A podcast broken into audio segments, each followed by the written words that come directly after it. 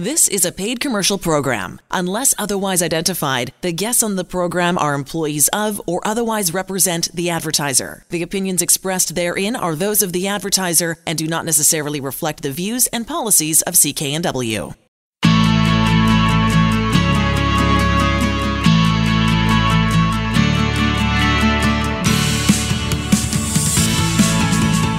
Welcome to Dollars and Cents. I'm Elaine Scollin along with Blair Mantin from Sands and Associates. They're experts in helping you get out of debt.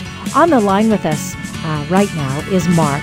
Mark was a client of Sands and Associates. He recently chose to file a con- uh, consumer proposal to deal with his debt situation. Mark, I can't tell you how happy we are that you've been able to take some time and talk to us, and and uh, it's just so good for other folks to hear what other people go through uh, because things resonate, and then they go, okay, this guy did it, maybe I can, or or gives me some food for thought to take some action. So thank you very much. You're welcome. Great. So uh, I guess the first thing we want to hear about is uh, the situation that brought you, that got you in the door at Sands and Associates. Well, I, what happened was I had a couple of long layoffs over the last three years, and living in Metro Vancouver isn't exactly cheap. Mm-hmm. So you put those two things together, and as much as I tried to stay ahead, I just couldn't. And after a while, the spiral began, and you're just getting further and further behind. So, um, yeah, that's pretty much what happened. And how long were you laid off for, Mark, the, the first and the second time? Uh, first time was about nine months, and the second time was about 11 months. That's oh, a, those are wow. very long periods of time. Yeah. And I think the other thing too, I'd just like to point out this uh, before you continue on, is that this is the kind of situation that you, that Sands and Associates mm-hmm. runs into. This is of no fault of your own, right, Mark? I mean, layoff is a layoff, and you don't have any control over that. That's that's right. You you don't, and your your budgets are you know you're doing okay and everything when you're working, but as soon as you lose that income and now you're relying on EI um, or some other form of, you know, savings or something that you might have when you're relying on something that turns out to be, you know, less than half of what you had. Um, you, you, there's just no way. You just can't keep up. Yeah, and Mark, we talk a lot on the on this show about you know how you can kind of protect yourself a little bit as to have an emergency fund, and the emergency fund we talk about is often six months of expenses, and yeah, that would that would help. But you know, you went through twenty months of, of a layoff here, so yeah, I think it's it's no surprise here. I'm Not putting words in your mouth, but was it you started to have to use credit to just you know pay for some living expenses as the layoffs continued? Is that what happened? Yes, that's yeah. It's uh, just more and more credit, and things just just happened that to just keep going, you get into that spiral of, okay, how am I going to pay for this? Well, we're gonna we're gonna do it this way this month, and this way next month, and next month, and it just keeps going. How long did it take you, Mark, before you realized that you were in the situation you were in and that you needed to ask for some help and get some help with it? I tried dealing with it on my own for about a year and a half. Um, I downsized my vehicle. I down. I cut my insurance coverage. I moved to a cheaper place. Um, uh, cut down on my food bill as much as I could. I cut everywhere, um, just trying to keep the the head above water type thing. And Mark, did you have any debt before you were you were laid off, or was it suddenly that you really started to go into debt once the income got hit? I was able to keep up with everything. At that, I had student loan debt and and uh, and um, stuff like that that I was keeping ahead of. But when you lose your, you know, half your income like that, it it kind of you gotta you gotta start cutting somewhere, and you just end up going behind and you make the phone call can i pay this one next month? Can okay will you let me do this much this month and this month and you just back and forth back and forth and eventually you're just so far behind yeah, and Mark, I wanted to understand that a, a, little bit because I know, you know, I've I obviously was not the first person you called to try to fix this this problem. You know, first you tried to deal directly with the creditors, as you were just saying. What was that like? Did you find that they were receptive to working with you? Was that you know the right thing to do for a period of time? Was there any good coming out of that? funny you should ask. There was absolutely no good coming out of that. Oh, really? Um, okay. In fact, one of them even told me that I should buy a tent and then use my rent money to pay my bills. It's wow. compassionate, eh? Yeah, yeah, Un- exactly. Unbelievable. Because yeah, I, I hear it from a lot of clients that you know the first thing we say is, well, talk to your creditors. You know, if you owe one person money and you can't pay them this month, maybe they'll allow you to you know pay next month or a lower interest rate. But what I hear again and again is, you know, usually it's that you need more credit because if you need more credit, we can maybe help you. But beyond that, there's not a lot of help directly from creditors. It sounds yeah, like that, the the only the only one that was really willing to make any um, concessions was actually the federal government student loan. Okay. Um, otherwise, nobody else was even willing to to talk about any other ideas. And what were they willing to do? Was it in- interest freeze or you know suspend payments for a while? Uh, suspend payments for a while and then start with you know fairly low payments um, after that. So it was um, they they were they were quite compassionate compared to just about everybody else. So you made the decision to ask for some help, and you ended up going to Sands and Associates. Uh, what about the whole consumer proposal? That's what you ended up doing. But had you even heard about a consumer proposal before that? I had, um, but I I was hoping that I I was hoping that I wasn't that bad. Yeah. Um, so I'd, um, but you know, when I sat down and and I'd heard the ads for Sands and Associates before, and once I started to think about it, that yes, okay, maybe this is what I need to do. And how was your overall experience from the from the start? It's so easy, so exceptionally easy, and and overall really quick, like a matter of two or three weeks, and uh, we had things on track and fixed. That's great, Mark. And, and I know I, I'm happy you're on the show because you and I dealt um, directly at, at every step here. So I wonder just to give our listeners a little bit of a sense of what, what people go through. So, you know, the first meeting you, you walked in the door, you hadn't met me before. Um, can you give me your sense of, you know, that meeting? What were you expecting and, and what actually happened there? Well, I the first thing I noticed, Blair, was there was no judgment as to how how I ended up in your office. Um, you were just you just wanted to help, Right. and it didn't matter how I got there.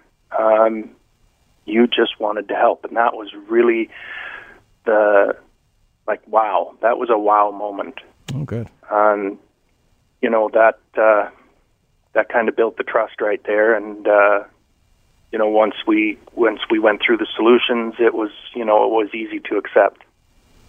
And what was the end result, Mark, in terms of what did you what did you come out with after you guys figured out what you could pay and and uh, and how to move forward? How did all that go?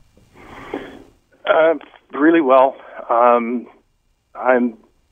I don't remember exactly what the the percentage in in total debt reduction was. Blair may remember that, but I know there was a significant reduction, and um, and the payments are something that I can easily handle right now. So uh, it was a really good process. I really enjoyed actually working with Blair. And it must feel pretty terrific. It feels great. Um, for the first time in a long time, I'm you know not worried about um, not worried about uh, you know which one am I going to have to pay this month or not pay this month, and how much am I going to pay that one, and not going to have to figure it out. It's just like I pay once and and it's done. It's easy. It's it's so easy. Would you can you talk a little bit about your experience and and the impact that it that this process has had on your financial habits or how you think about money or how you think about debt? Have have any of those shifted? Well, I'm not definitely not using credit as much as I have, was. Um, using, you know, much much less. And that first counseling session was really good. Um, uh, talking with Blair's associate there for the first time was a couple of eye openers there. So um, just watching things better, staying, you know, making sure that I don't get behind or anything like that. And can you talk a little bit more about the things that really your eyes were open to for the first time? Uh, how easy, um, how easy it is to get into that situation. Like mm-hmm. it, you'd be surprised, one paycheck away from being there, right? And then how uh, just how easy it is to get get behind and things like that. It's um, but it can happen to anybody. Yeah, I, th- I think your, your, words are, are just so on, on point, Mark, in that, um, you know, as Elaine said earlier, you were doing everything right and suddenly you got laid off. And, you know, most folks would be in the same situation 20 months of reduced income or no income. Um, you know, if you weren't in debt before, then you're going to be in, in debt after. Um, so I think it's really impressive to just hear uh, that you've been able to go through the consumer proposal and, you know, maintain a very positive attitude. I can just hear it coming through that, you know, you got optimism as, as you move forward. Um, I wonder, Mark, what would you, uh, what words of advice would you give to somebody who might be facing a similar situation? Because I know some people are so self-critical and they think reaching out to a trustee, you know, it's an admission of failure, and um, and you know, I know it's completely not that, but I think hearing it from someone who's been through it can, can mean a lot. Yeah, um, don't wait. um, the first signs of trouble, you need to talk to Blair. Um, go talk to Blair and his team and and at least see the options. Do not wait. Uh, the longer you wait, the the worse it can get, and then you're in real trouble. And we've got a couple of uh, minutes left in this segment, and and Blair, Mark's words mm-hmm. certainly aren't new to you. You hear this from folks who have come and sat down in front of you and laid out mm-hmm. their situation. Yeah, and you know, I hear a, lot of the fears that, that people have, and, and Mark, I was so um, you know, if you could see me, you just see you know, chest popped up with pride when you said the first thing you felt was no judgment, because uh, that's exactly what we try to do at, at Sands and Associates. And I might have said this to you, and if not, I hope you feel it. But I know I could be in the same situation. You know, we're all just you know one job loss away, or one medical condition away, or one relationship breakdown away from having to seek help for our debts. So I think the more that people are hearing this and realizing that you know you getting help, it doesn't mean that you're feeling judged. This is the time when you can actually start to move forward. Um, I'm curious, Mark, as you said, you said a bunch of times, and I really believe it, that it's been a very easy process. What was the hardest part of it? Because um, I hear different things from different clients. Sometimes it's getting, you know, being forced to become organized and get taxes caught up and different things like that. What did you find was the most work you had to do to, to get things going?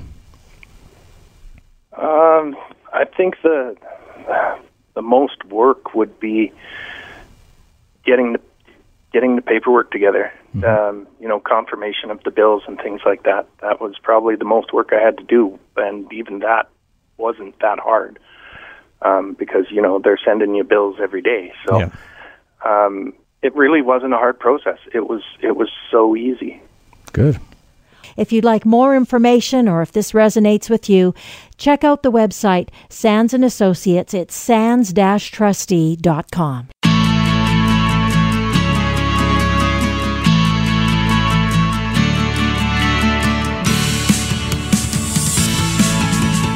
Welcome to Dollars and Cents. I'm Elaine Scollin along with Blair Mantin from Sands and Associates. They're experts in helping you get out of debt. So, life after a consumer proposal or bankruptcy. I think this is a great topic for a segment because if you're wanting to get some debt help, one of the things would be okay, what then? Like, yeah. wh- what's the long term impact if I do a consumer proposal or a bankruptcy for sure? Yeah. Is this going to ruin my life? Yeah, right? I want to know yeah. what the impact's going to be, not the month to month, when it's done, what happens then. So cool. I'm glad we're doing this. Mm-hmm.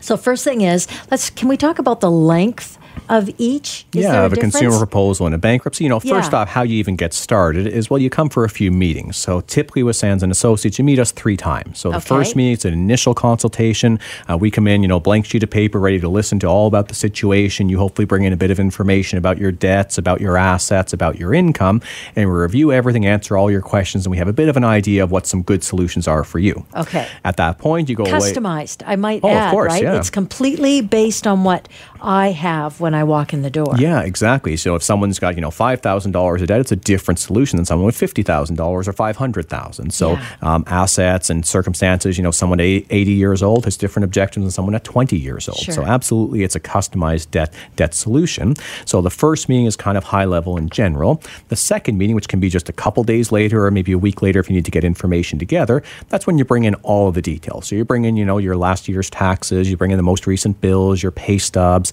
nothing too extreme, but just basic stuff to prove everything you've told us about your debts and your assets. And then we review everything again and we say, okay, we looked at a bankruptcy, we looked at a proposal, um, here were the implications, the various payments, and the person typically makes a decision at that point on how to proceed. We meet a third time, which is usually a couple days later. We've prepared all the legal documents, and that's when the proceeding starts. So, all three of those meetings can happen in the space of a week. Sometimes people spread them over a few months. We're indifferent, it's just whatever pace the client wants to move at. And really importantly, no one makes any payments until and unless they've decided to file a formal bankruptcy or a consumer proposal. There's no payments for the first couple meetings. If it's just free advice, well, then you move on with a little more information than when you started. Now, once you're into the proceedings, a consumer proposal can go for a maximum of five years, but typically two to three years is when most people pay off their consumer proposals. Uh, bankruptcy is often a little bit shorter. So if someone's never been in bankruptcy before, if they're low income, bankruptcy is done inside of a year, so about nine months typically. If you're not low income, it's about a year different, so it's about 21 months in total. Neither of them are, you know, seven, 10 year type of cycles. They're generally, uh, bankruptcy is done within a couple years, a proposal, a maximum of five, but typically about two to three years. Okay. So what happens then at the end or when these when both of these things are completed? So if I if I did a consumer proposal with you Mm-hmm. and I did my what would you say 24 to 48 months Yeah, that's sort of something the like that. average. Yep. So I'm in the end of 48 Mm-hmm. number 48 months. Yeah, so in a consumer proposal, you got two obligations. One is to make all the payments, which you've now done, and to come for two counseling sessions, which you normally do in the first six months or so. So we're going to assume that those have been wait. done as well. I do those in the beginning. No, by law, they've got to be done pretty well up front to give you all the habits to you know change things over time. Oh, excellent. Okay, Yeah. that makes good sense. Exactly. So when you're done the proposal, um, the trustee reviews everything, all the payments, looks at all the claims, makes sure everything's been administered the right way, and then issues a certificate of completion or a full performance. So it's basically a legal certificate that absolves you from anything to do with these debts in the future. It says full and final settlement on everything you've done in the proposal, and you move forward with your life at that point. Um, if it's a bankruptcy, it's a little bit different um, in that there's a discharge. So when you go into bankruptcy, you're in the legal state of bankruptcy, uh, and the court has to agree to remove you from that legal state of bankruptcy. So it's more severe than a proposal. In a proposal, there's no sense that you're in bankruptcy or not. You're just doing a payment arrangement. Right. In a bankruptcy, you have to be discharged from bankruptcy. And at the end of either nine months or 21 months, if you've done everything you're supposed to do in the bankruptcy, you've given us all of your income information, you've cooperated on all the proceedings, um, the trustee signs a document called a certificate of discharge, which discharges you from bankruptcy and absolves you from all of those debts. So it's very Okay. similar to a consumer proposal. But the important thing in a bankruptcy is that people could object. So, in a consumer proposal, if you pay everything off, it's all good and done and you get your certificate. If it's in a bankruptcy, if someone says, you know, we think you've been fraudulent or maybe you've gotten rid of some assets and we didn't like that, they can apply to have matters heard in court. There's a little bit more of an uncertainty, but that's low single digit percentages. Quite often, people just get their certificate from their trustee, the bankruptcy comes and goes pretty streamlined. Okay. And in a consumer proposal, nobody's going to come back at you because they had to agree in the first That's place. That's exactly it, yeah. So they're they're happy. They're just Yeah. happy. Yeah, Happy con- to be getting some in a consumer proposal, at least a majority of your debt had to say yes. Um, and if there is, you know, a minority creditor that really didn't want the deal, well, unfortunately, they didn't have enough votes to get it changed. So you're Right. right; they, they lose a lot of their ammunition. And a bankruptcy, a bankruptcy is kind of forced on the creditors. They don't have any right to say yes or Sure. no until the end, which is when they can object to the person finishing the bankruptcy. Makes sense. So I know that people get all concerned about credit scores. Mm-hmm. In a consumer proposal, do they get impacted? And in a bankruptcy, do they get impacted? And what kind of impact? Yeah, so yes is the answer in both. So Okay. anytime you don't pay back all your debts in full with all the interest that they want, your credit takes a hit. That's the price of restructuring your debts. Now, it's not a lifelong sentence by any means, and we've often talked on this show how much smarter it is to take a short-term hit on your credit, clear off all the bad debt that you're dealing with, and then rebuild your credit with no debt. You'll be so much better off. Um, but the nuts and bolts of it are that if you did a consumer proposal, from the day you pay off the proposal, so if you pay it off in three years, the proposal is going to clear two to three years after after that last payment, depending on the bureau. To be safe, let's say three years. Okay. So for the next three years after you've paid off that proposal, if someone looks at your credit, they're going to see all of your accounts and they're going to see, oh, included in consumer proposal. Okay. Now, anything new that you do after that is going to start to show up, and the more new information you put in your credit report, usually within about a couple years after the proposal, even though it's still on your credit report, people can get mortgages, they can get car loans, they can apply for credit. So what you really do after the proposal matters a lot more than what happened before. Okay. Is, is everything itemized in terms of uh, the the transaction date? Mm-hmm. Okay. Oh yeah, yeah. Every account on your credit report is going to show last activity, Got you know, it. when they receive dividends, all of that stuff. Okay. And now, oftentimes, we talk about this a lot. There's often inaccuracies on credit reports. So whether it's a bankruptcy or a proposal, we tell everybody three months after you're finished, get copies of your credit reports just to make sure everything's updated correctly, because oftentimes there are issues there. Got it. Now, with the bankruptcy from a credit rating point of view, a bankruptcy is typically over more quickly than a consumer proposal, but its credit rating lasts longer. So a lot of people think bankruptcy takes seven years. Well, it doesn't. It takes less than one year for most people, but it's noted on your credit report for six years after you finish it. So that's where kind of that seven year myth comes from. Now, really importantly, just because it's on there for six years doesn't mean you can't get credit if you rebuild the right way. If you decide not to touch any credit until six years is gone, well, then yeah, you're going to have a zero rating. It's going to be pretty tough to start from there. But in our counseling sessions, we tell you as soon as you're discharged, go out and get a secured credit card. If you're if you're trying to build credit again, go out and get a secured credit card. You can never go over the limit, never get into trouble. But the best credit cards every month they're going to put a good story on your credit report. We're going to tell you to try to save money, do an RRSP loan every year at tax time. That's going to report positively on your credit. And we're also going to tell you to pay the darn little cell phone every month because that's the number one thing that puts negative things on your credit. So to attend to every expenditure every month and make sure just the little bills don't get missed because those can really cause you an impact. Now, is it, it? We just have a minute or so left. Is should we talk about how long it takes for someone to establish new credit? I mean, Mm-hmm. is that that's a variable as well? Yeah, but with the right steps, um, there's a really a formula, and it's two to three years from Okay. you know zero to hero, so to speak. Like to, from literally you are in bankruptcy with no assets to you could be getting a mortgage can be as little as two to three years, um, and that's based on when you come out of a bankruptcy, you owe nobody anything, and what creditors tend to really put a lot of weight towards is about the last two years of history. So if you come out of a bankruptcy and a proposal, you get a couple of credit cards, you have limits that are relatively low, but you keep them less than 50% utilized, so you don't go over half of your limit, within a couple of years, you'll find that your credit rating has significantly improved. And does that include credit cards as well? Oh, yeah. Yeah, credit cards are your number one way to improve the rating. That's what oh. they measure a lot of the time. Okay, and car loans too. That seems to be the other thing that people Yeah. sort of are are when they're in debt. Yeah. A car loan can sometimes be part of that. you want to be careful because sometimes that's used to sell really high cost financing. Sometimes, you know, 30% per annum car financing to say it helps you build your credit. It's not worth that. Um, but yeah, the, a good car loan at a reasonable rate can help for sure.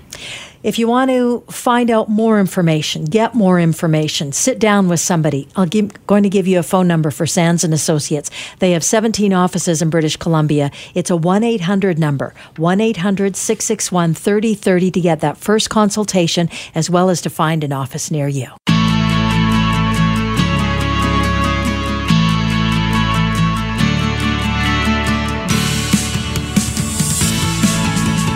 Welcome to Dollars and Cents. I'm Elaine Scollin along with Blair Mantin from Sands and Associates. They're experts in helping you get out of debt. On the line with us from Big Bad Toronto is Doug Hoyes. Uh, Doug is a co-founder of Hoyes, Michalos and Associates, one of Canada's largest pers- personal insolvency firms. In his 30 years as a chartered accountant and licensed insolvency trustee, he's personally helped over 10,000 folks solve their debt problems and rebuild their financial future. He's pretty passionate uh, as an advocate for ensuring that people find the right solution for debt problems. He's interviewed in all kinds of media, including this show. Thank you very much, Doug. Uh, shares his knowledge and expertise in a lot of common uh, financial myths and mistakes. He's been on CBC, Global News, Globe and Mail, Toronto Star, Business News, and so on and so on, even Huffington Post. So he's everywhere, which is great. Uh, thank you so much for joining us, Doug. Great to be with you, Elaine. So, uh, we're going to talk about an interesting study uh, that your firm undertook, all about millennials. Uh, it's called the Millennials Debt Study. And I, when I saw that this is what we were talking about, I thought, what a great idea! Because um, depending on how old one how old you are, how old I am. I have a particular view of how millennials view the world, and I'm really interested to see if that's true or if I've just bought into a stereotype. And, you know, I, I worry about them in a lot of ways, especially when it comes to, to financial stuff and money and debt and all that. Yeah, and I'm not a mind reader, so I'm not going to tell you how somebody else thinks. But what we did in this study was look at the actual data. So, as you said, we're a firm of licensed insolvency trustees based here in Ontario. And so we took all the data from everybody who filed a consumer proposal or a bankruptcy with us over the last many years. We've been doing this study since 2011 and the overall study we call is it's Joe Debtor. But this year we focused much more on millennials, and we define millennials as people who are you know roughly born between 1981 and 1996, so sort of you know 22 to 37 years old and that's kind of an arbitrary definition, but that's the one that, that we used. And we compared them to other age groups, you know, like seniors and boomers and that sort of thing. And uh, I mean, ultimately, at at the core, we're all the same. I mean, we all want to have a good job. We all have you know credit card debt and things like that. But millennials are faced with some specific challenges that older generations don't see. And I think your point about um, and really what you were saying is it's hard to understand what someone else is going through unless you've walked in their shoes. And so it's very easy if you're a baby, baby boomer or maybe even someone retired to say, ah, those millennials today, I mean, they're always complaining about this, that, the other thing. I mean, I got a job, I worked, I didn't have all these problems, yada, yada, yada. And okay, but l- let's look at some actual facts here.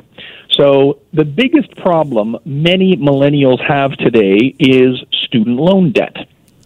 And that's very easy for a baby boomer or a senior to say, well, I mean, when I went to school, I got a job. I paid for my mm-hmm. school. What's your problem here, right? Because is that, it's that not, a good impersonation I did there of, yeah, of an was, old person? It was, it was very good. It was very I, I good, Doug. But I mean, the, you're absolutely right. But the situation is so completely different. I, when I went to school, I didn't have to pay multiples of thousands of dollars, depending on what I was studying, uh, per semester or per year compared to what today's uh, students are paying. Yeah, that's exactly the point. And so, and I'm not going to I'm not to tell you how old I am, but I graduated from university in 1987, so you can do the math. Man. I know. I'm, I'm not a young man.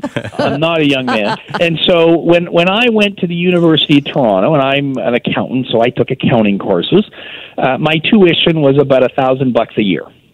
So for all the courses, Doug. The, for all the courses, all yeah, the, not wow. per course, per course, for a whole year, not yeah. just for a term, like right. for the whole year. Well, it's and interesting, so, Doug, because I graduated in 2002, uh, and my tuition was about five thousand dollars for all the courses. So it went up a factor of five, but it's even worse now. Yeah, and today for a basic Bob education, you know, again, taking accounting is something really easy where there's it's not very expensive. There's no lab work or anything like that. You know, so maybe it's seven thousand bucks, but then of course you've got all the the other stuff on top of it. So when I went to school, it was mathematically possible to get a summer job. Mm-hmm earn enough money to pay your tuition. I could get a part-time job during the year to pay for my, you know, books and incidentals. My family helped out with living expenses. I didn't have to get any debt. Well, today, like you said, seven thousand bucks is kind of the base number for tuition, and then when you add living expenses and books and everything else on top of that, it's a lot more. And if you want to take a real course, like not accounting but engineering or mm-hmm. something, mm-hmm. then you can easily be looking at sixteen or eighteen thousand dollars. Well, tell me how the math works with me getting a a minimum wage job during the summer, there's no way I can generate that kind of money. So unless my family has money or unless I qualify for scholarships, I'm getting a student loan. And as a result, we're seeing more and more people graduating with student loans, and therefore they're starting off behind where us older people started many years ago. I think it's a really valid point, a super valid point. Mm-hmm. And I think that's too where millennials get into that, uh, not habit, but have that opportunity to then go to their boomer parents and uh, secure or ask for support in some way. So, you know, lots of folks are living at home still, and for very good reason. Yes, and debt becomes normalized. It just exactly. becomes a thing, yeah. right? And so, you know, my father, who's now in his 80s, he he didn't have to have much of a mortgage when he bought his first house, you know, 50 years ago for $30,000 or whatever it cost. Yeah. Whereas today, and I mean, you know this more in Vancouver than we know it in Toronto, and it's bad Mm-hmm. here, is, you know, a little tiny 200 square foot house costs $19 million. Yeah. So there is, and maybe my numbers are a little off. you might be I- exaggerating just a I think little. I got the Maybe gist in of West it. Van. Yeah. yeah, I, I think I got the gist of it. So, so there is no way you can possibly consider buying a starter home or a starter condo Right. without a massive amount of debt. There's no way you can consider going to school without a bunch of debt. So, debt is something that is just with us. That hasn't always been that way. That's the way it is now. And so, if I'm used to having this kind of debt, I can't make ends meet. It's not that big a stretch then to be using credit cards, payday loans, other forms of debt to survive, and and that's where we find ourselves today.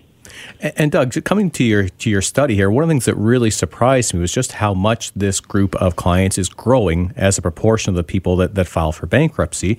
Um, you know, I was looking, and you you were saying between 2011 and 2018, well, the millennial cohort um, they increased by 22 percent of the overall population. There's 22 percent more people as millennials, um, but the share of them filing insolvencies increased by 162 percent. That's a massive change. Um, so this, It- it- I think you said it's the fastest group of individuals filing insolvency right now. Fastest Yeah, growing it's group. the, it's the fastest growing age group, and and you're right. And part of that is okay. Well, they're now getting older, and and as you know, the the perfect age to go bankrupt or file a consumer proposal, or the most common age, is somewhere in your mid 40s, sort of 44, 45, 46, and and I'm sure you see the same thing, Blair, where you are. And the reason for that is I've been you know in the workforce for 20 years, so I've had time to build up debt. Maybe my kids are you know still around, and I'm still supporting them. My parents may be still around. Maybe I'm supporting them. They haven't, you know, left me an inheritance or anything like that. So I'm at my peak borrowing years when I'm in my mid 40s. Well, now we're seeing that pushed back to millennials who are in their late 20s, early 30s, mid 30s, who are carrying all this student loan debt. So they then have to resort to things like credit cards and payday loans just to survive. And as a result, they are becoming a fast growing cohort. They aren't quite as big yet as the, the mid 40 year olds, but they are growing very fast and, and catching up very quickly. And Doug, you, you mentioned payday loans. Can you just talk a bit on that? Because I was really surprised. It, it was almost half of the respondents in your in your study of the millennials. They had at least one payday style loan, and this is kind of you know it's a recent form of financing. I guess payday loans always existed, but now you've got them everywhere and every on every corner. You know, with some pretty slick branding. So, what did you learn about millennials and their use of payday loans and other high interest loans?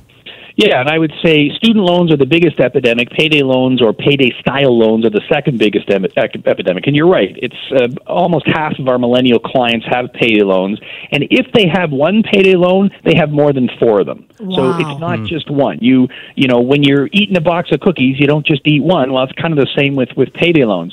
The total that they owe is almost forty eight hundred dollars on these loans, and okay, you might think forty eight hundred dollars. That's not that big a deal. Okay, well, do the math. So, and I, I'm not familiar with the laws in BC, but in Ontario here, the maximum they can charge on a payday loan is fifteen dollars on every hundred borrowed. That's the So same you here, Borrow a hun- same same in, in British Columbia. Okay, so you you borrow fifteen, you borrow a hundred bucks, pay it back in two weeks. You pay back one hundred fifteen. Then I got to borrow a hundred bucks again. If I do that twenty six times during the year, every two weeks, I've paid three hundred ninety dollars in interest on my hundred dollar loan. That's a three hundred ninety percent interest rate. So okay, forty eight hundred dollars is not a big number, but if I'm paying four times that in interest, it's not hard to get into trouble. And the other problem, as you alluded to, Blair, is that it's not just a payday loan. I'm borrowing five hundred bucks and paying it back in, in two weeks. The payday loan companies now have branched into installment loans mm-hmm. and fast ca- fast cash loans. So in Ontario now, it is possible to get an installment loan from one of these places for up to fifteen thousand dollars. Now, they can't charge 390% interest because there are federal usury laws that apply all across Canada. The maximum interest rate is 60% under the criminal code, so they charge 59.9%. And again, on $15,000, that's a huge number.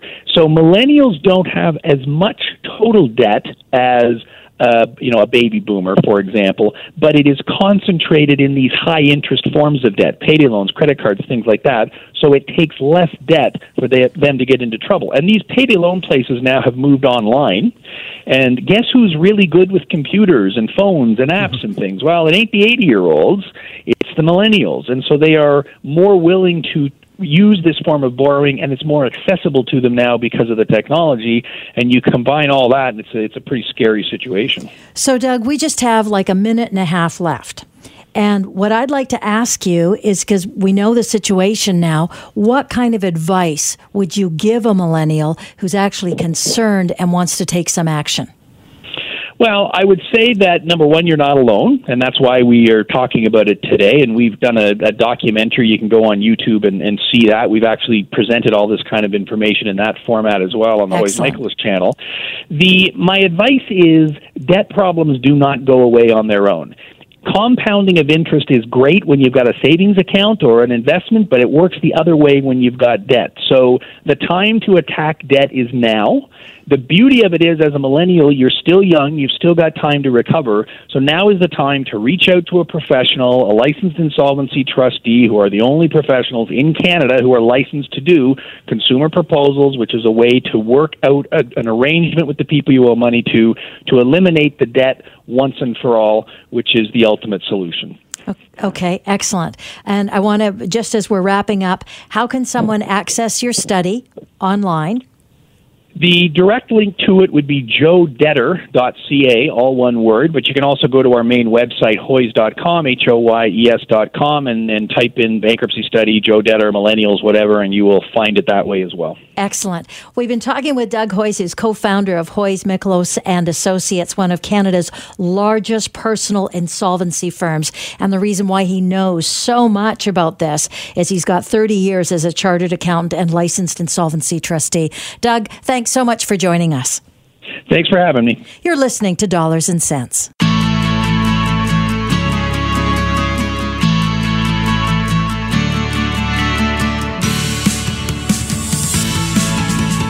Welcome to Dollars and Cents. I'm Elaine Scollin along with Blair Mantin from Sands and Associates. They're experts in helping you get out of debt.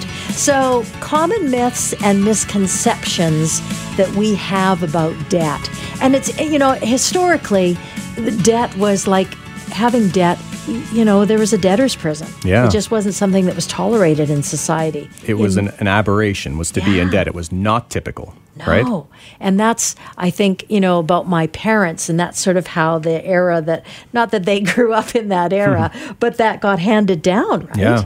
And yeah, and the statistics show that, you know, if you look at, you know, per capita consumer debt, it was so low until about the 70s, 80s or so. And it's, my God, it's been a hockey stick in the last 10, 15 years. Um, I don't know anybody in my personal or professional life that doesn't have a credit card. Right. You know, it just seems like it's what you need to function. You try to pay for parking. If you're on a plane, you want to buy food, you need a credit card. That's right. Um, so we've been, you know, just gently pushed into this, this, you know, electronic payment type of a system. And a lot of that comes along with just normalizing this idea of, you know, having a little bit of debt isn't too bad. It's an investment but it's really not a typical thing throughout human history for sure. And even normalizing having a lot of debt yeah. is standard. Yeah. You know, if you're buying a house or a condo right. or whatever, yeah, having that mortgage, well, yeah. Oh, yeah. It's the, it's the good it. debt. Buy as much as you can, as quick as you can, because it's only going to go up, right? Yeah, exactly. Where have we heard that before? Ooh. We'll see how it ends. So you talk to lots of people who need mm-hmm. help and guidance and advice. Uh, let's look at some of the misunderstood facts. Yeah, some of the big myths. So I think we got five of them today. You know, the top five myths that people tend to still hang on to uh, about debt, and you know, some of them are you know may not apply to you, but at least I'm sure there's a couple here. That you'd be like, oh, I can see how that might apply. It might help me in a situation. Okay, so what's the first one? So the first one is that creditors can always sue you for a debt. So the idea here is that if you owe money, you're always going to owe this money.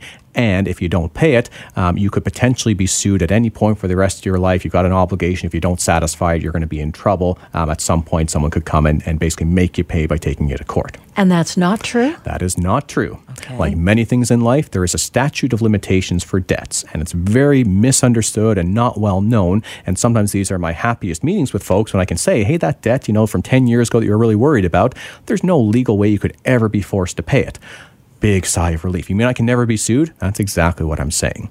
So, what the BC Limitations Act says is it sets out a two year basic limitation period. So, what that means is two years after the date a debt was incurred, two years after the date the last payment against it was made, or two years after the last written acknowledgement of the debt, the person who owes the money. If those two years pass, the limitation period kicks in, which means that debt cannot be pursued in a court of law for payment. Okay. So what this means is if someone is sitting there with, you know, let's say a big credit card bill that they know they're never going to be able to pay off in full, um, and they've sat down or not sat down, they've talked to the collection agent, and the collection agent said, you know, just make me some good faith payments here. You haven't paid for the last year and a half. You know, pay me ten dollars next month, twenty dollars the months after. You know, I want to work with you. I know you're a good person, so on and so forth. Person might think, well, that's just great. The bank is excellent. They're working with me. Let's let's try to move forward. Ten or twenty dollars is not going to move the needle at all in any significant part of it, part of a debt. But what it does do is it resets that clock back on the two year statute of limitations. So, my advice to somebody is if you've got a debt and it's approaching two years since you've last made a payment on it, think long and hard about it. Whether you make a partial payment, if you know you're not going to be able to pay the debt off in full, you'd feel a lot better protected if you know the two year statute of limitations has elapsed. And what kind of thinking do you have to do in order to decide, no, it's not worth paying or it is worth paying? You know, I think it'd be a case of can you see yourself paying this debt off in the next two or three years? Okay. So, you know, reasonably, okay, I haven't paid it for a little bit, but I know I'm starting a new job next month. I know I've got a bonus coming in. I know I'm going to be able to clear this debt. Okay, well then don't don't worry about it. But if it's the case, you know, I don't see the runway for me clearing this debt in any appreciable uh, period of time. And I've actually missed a bunch of payments on this right now. It's approaching the two year period.